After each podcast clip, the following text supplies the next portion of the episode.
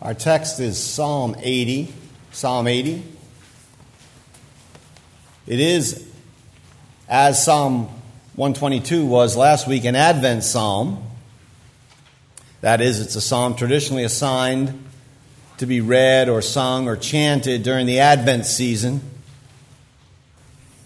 And we'll make three points. They're there in your bulletin the shepherd and the flock, the vine, and the Son of Man. So, first, the shepherd and the flock. Psalm 80, Psalm 80, verse 1.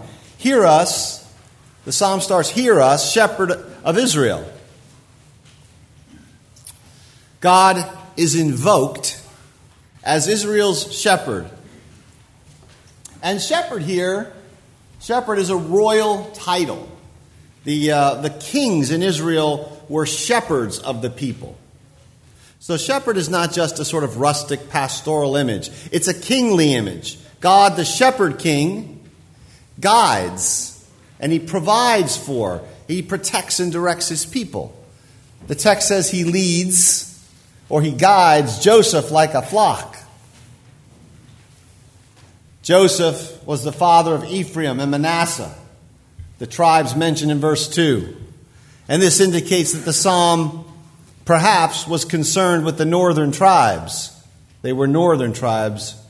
So it may be that the Assyrian invasion of the north, which took place in 722 ish BC, is in view in the psalm, either the threat of it or its aftermath.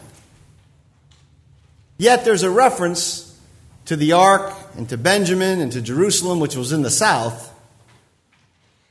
And the whole texture of the rest of the psalm makes it clear that the future plight of the whole nation is in view. So the text is addressing not just the north, but the whole nation and its future. But the God who's invoked here, the God who's called upon, the one who shepherds and who leads, is manifestly present in the ark, the text says. He sits enthroned Another kingly word. He sits enthroned between the cherubim in the most holy place. You'll recall the ark had these two cherubim of hammered gold, and they're, they're earthly images of the heavenly host which attend God's heavenly throne. And that God sits between them means he is the Lord of hosts.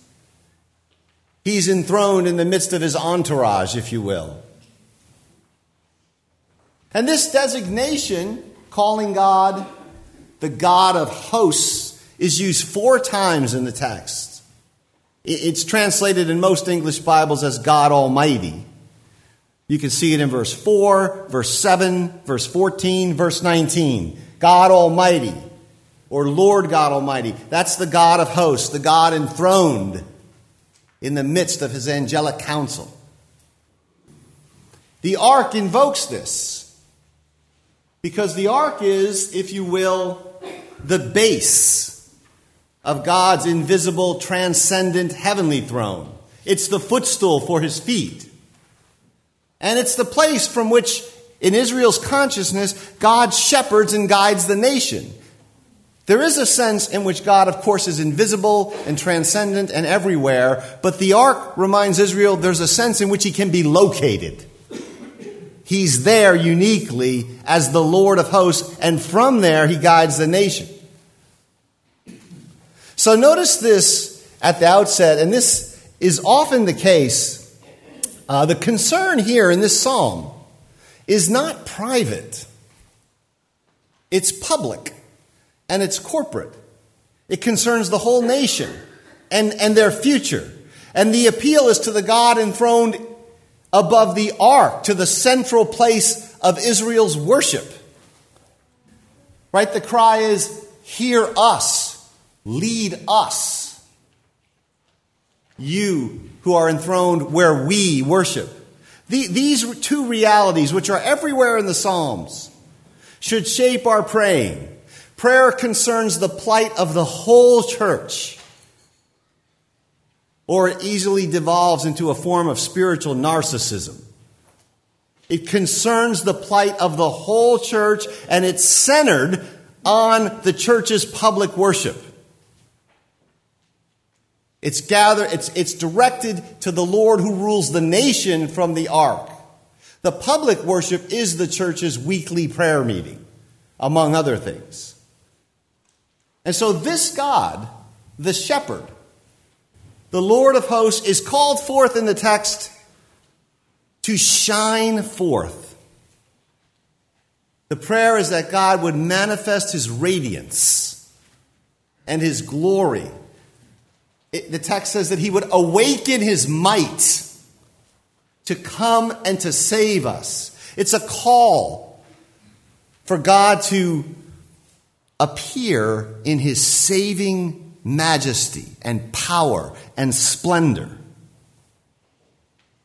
And thus we get this refrain in the text. The, the text has a kind of chorus, you'll notice as, as we read through it, which appears three times in the song. And you can see the first occurrence of it in verse 3. Restore us, O God. This is literally turn us, O God. Turn us. Make your face shine upon us. This is what we want in worship and in prayer and in life. This is the end of all things. God's immediate presence is his face.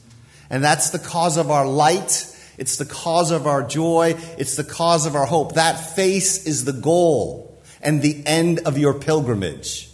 Blessed are the pure in heart, for they shall see God. Right? The psalmist says, The upright shall see his face. When I awake, I shall see his likeness. When he appears, we shall see him as he is. His servants, Revelation 21 at the end of the story, his servants behold his face. This is the fundamental orientation of the Christian life. The goal of all our desires, make your face shine upon us, is not, O Lord, let a sort of pleasant light gild our way. It is longing to see the triune God as he is in glory. And this refrain evokes the great Aaronic benediction in Numbers, where the priests, after making atonement, would come out and place the benediction of God on the people, and they would ask God to lift up his face or his countenance, to make his face shine on the people that they might have peace. And so, this shining forth in the text, when God shines forth, he shows us his wondrous face, and he thus, as the text says, awakens his might. That we, the text says, the whole people of God, are turned or restored or saved. This is, this is not a prayer for initial salvation. Israel's already been redeemed from Egypt. They're already in covenant with God. Make your face shine upon us. Restore us that we might be saved is a prayer for victory, for the fullness of God's saving and healing and restoring light to be manifest. And so already, already, hopefully, you can see why this text, especially this refrain, is an Advent prayer. Right? This expresses the very heart of Israel's longing. Make your face shine upon us, restore us, save us. It's at the heart, the pulsating heart of what makes prayer prayer. And you can see that there's a crisis in the psalm that provokes it in verses 4 through 6. God is angry with the nation. Their prayers are unanswered. The text says, and instead of this, you know, bountiful table of Psalm 23, they've been fed bread of tears. They drink cups of tears or tears by the bowlful. So the nation's humiliated. They're in mourning. And thus you get this Advent yearning for God to come. Advent means coming right? And they and save them. And the chorus is repeated again in verse 7. So notice how this cry, this restore us, O God Almighty, make your face shine upon us that we might be saved, that's virtually identical to O come, O come, Emmanuel, and ransom captive Israel that mourns in lonely exile here until the Son of God appear, until he shines forth. That's the shepherd and that's the state of the flock. And so the second point here, beginning in verse 8, is the vine. And here the story backs up a little bit to God's historical care and his blessing of the people. The text says, You transplanted a vine from Egypt. It's a reference to the founding of the nation at the Exodus. You transplanted a vine. This is a famous and pervasive Old Testament image for Israel, a vineyard. Famous parable of Israel and the vineyard in Isaiah 5, for example. You drove out the nations and you planted this vine. That's a reference to the conquest under Joshua. You cleared the ground for it, it took root, it filled the land. Now we're in the land. Israel's possessed the land. And then the, the image is poetically amplified. Mountains were covered with its shade. This is quite a vine. Right? It now covers mountains with its shade and cedars with its branches. Right? It, it, it reaches out to the sea which is the Mediterranean, and its shoots reach out as far as the river, which would be the Euphrates in this text. And so these are the rough boundaries of the Davidic Empire at its height. So the psalmist is recalling how God delivered the nation, guided the nation, planted the nation in the land, blessed the nation, prospered it, extended its boundaries.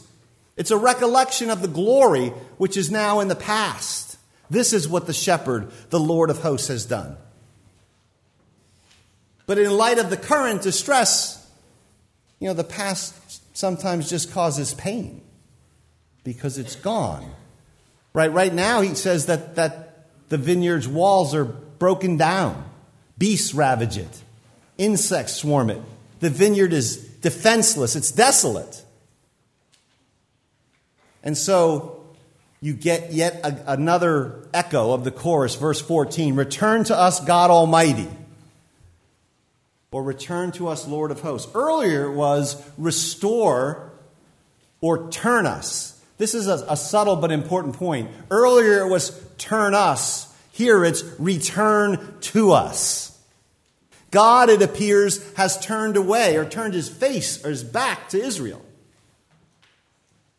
And we cannot turn. Right? We, we can't be turned. We cannot repent unless He turns first. Turn to us so that we can turn. And so he's desperate here because the nation's in a desperate situation. He says to God, Look down from heaven and see. I, I, think, and I think we've seen this in the Psalms as well, a good bit of praying is just that. It's pleading with God to see what we see, to see the situation and to act, to watch over the vine or the root. The text says that your, your right hand, your powerful, mighty hand, has planted. The text calls this root the son you have raised up for yourself. Israel's not only God's flock, or his vine or his root, but Israel is God's son. That's the reference here. In Exodus 4, for example, God tells Moses, Speak to Pharaoh and say, Israel is my firstborn son. Let my son go, that he may worship me. You know what's going on here? When, when the psalmist calls Israel God's Son, he's making the plea just a little more passionate and a little more biting. It's as if to say, God is not tending to his own child. He walks right up to the edge of accusing God of neglect. It's not just that the vineyard has been ravaged, that boars are eating it, that its walls are broken down, that the nation is in distress, but this is your son. And so the situation is dire. If you look at verse 16, the vine is cut down, it's burned with fire. At your rebuke, your people perish. Hope emerges then with our third point, the Son of Man. Verse 17 Let your hand rest on the man at your right hand. Again, the right hand is the hand of power or the hand of honor. The Son of Man, the text says, whom you have raised up for yourself. So here, the Son of Man is distinguished from the Son which Israel is. Israel cannot be the instrument, the Son which saves itself. This Son of Man, in view in the text now, has God's mighty hand upon him for Israel's salvation. And the Jews, the ancient Jews, in their Targums, which were their uh, loose oral commentaries on the law, Targums, they recognized in this text and the reference to the Son of Man a reference to the coming Messiah, which is just what Christians see in the text. This Son is the Son Israel should have been. This is the man, then, of Psalm 1 who meditates on the law day and night and prospers in all he does. This one is the man of Psalm 8 whom God crowns with dominion over the creation. This Son of Man is the suffering and then exalted servant son of Isaiah. This is the Israelite who saves Israel. This is the Son of Man of Daniel 7, who ascends to receive everlasting dominion.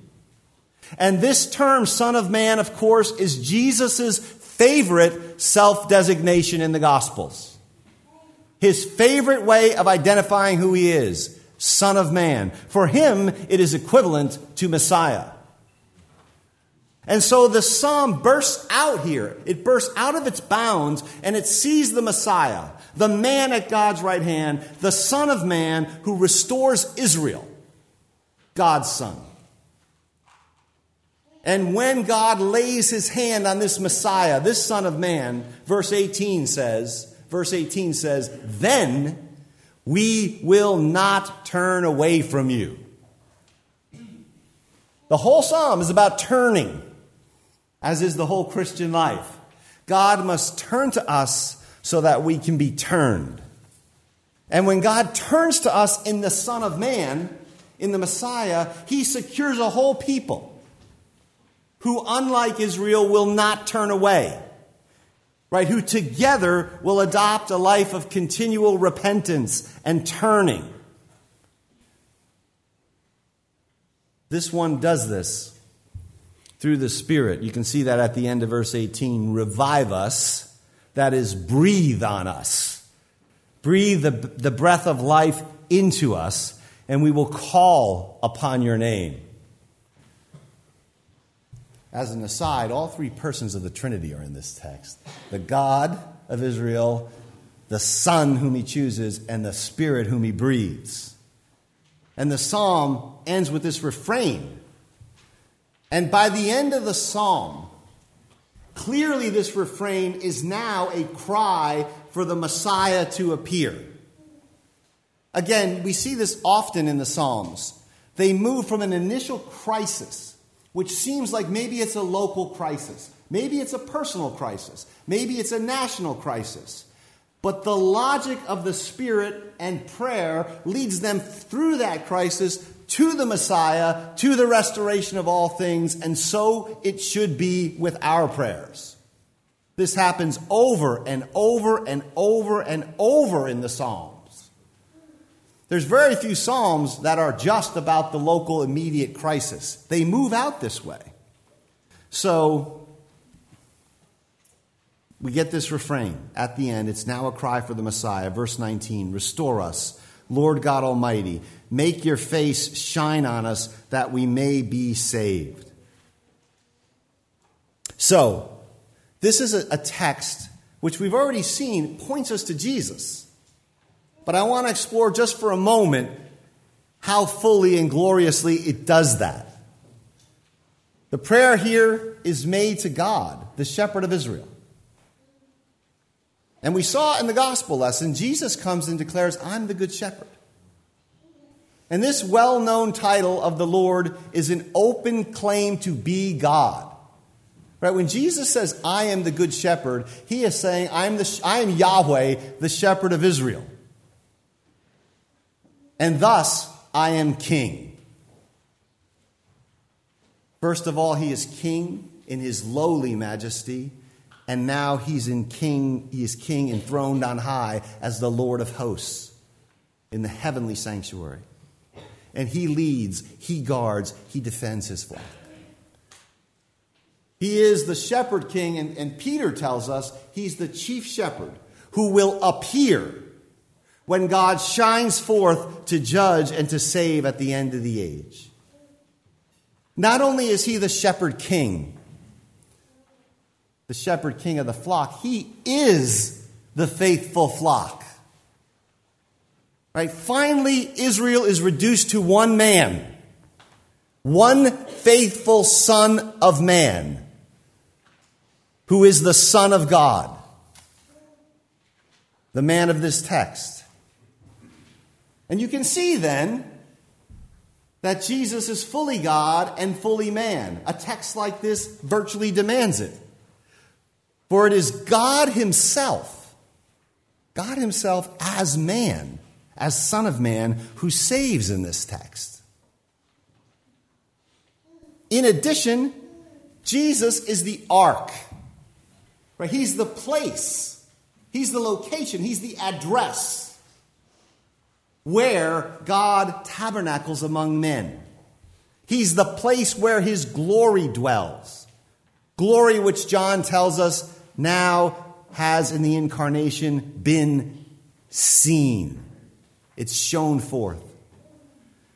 And so when Jesus says, I am the light of the world, he means, I am the shining forth of God's unapproachable light, of His radiance. The same shining forth prayed for here. He is, in His advent, God's face shining on you. Jesus in Advent is God's turning his face and shining it on you. As Paul puts it this way the God who said, Let light shine out of darkness. This was the New Testament lesson this morning has made his light shine in our hearts to give us the light of the knowledge of God's glory displayed in the face of Christ. And as this one, this shining, this turning, he is the awakened might of God, come to save and to restore us. He's God's turning to us so that we might forever be turned to him. That means God answered Israel's prayer. He answered the prayer of the psalmist. You know, the psalmist may have thought his prayer was never answered in his lifetime. Israel may have lay desolate for decades more.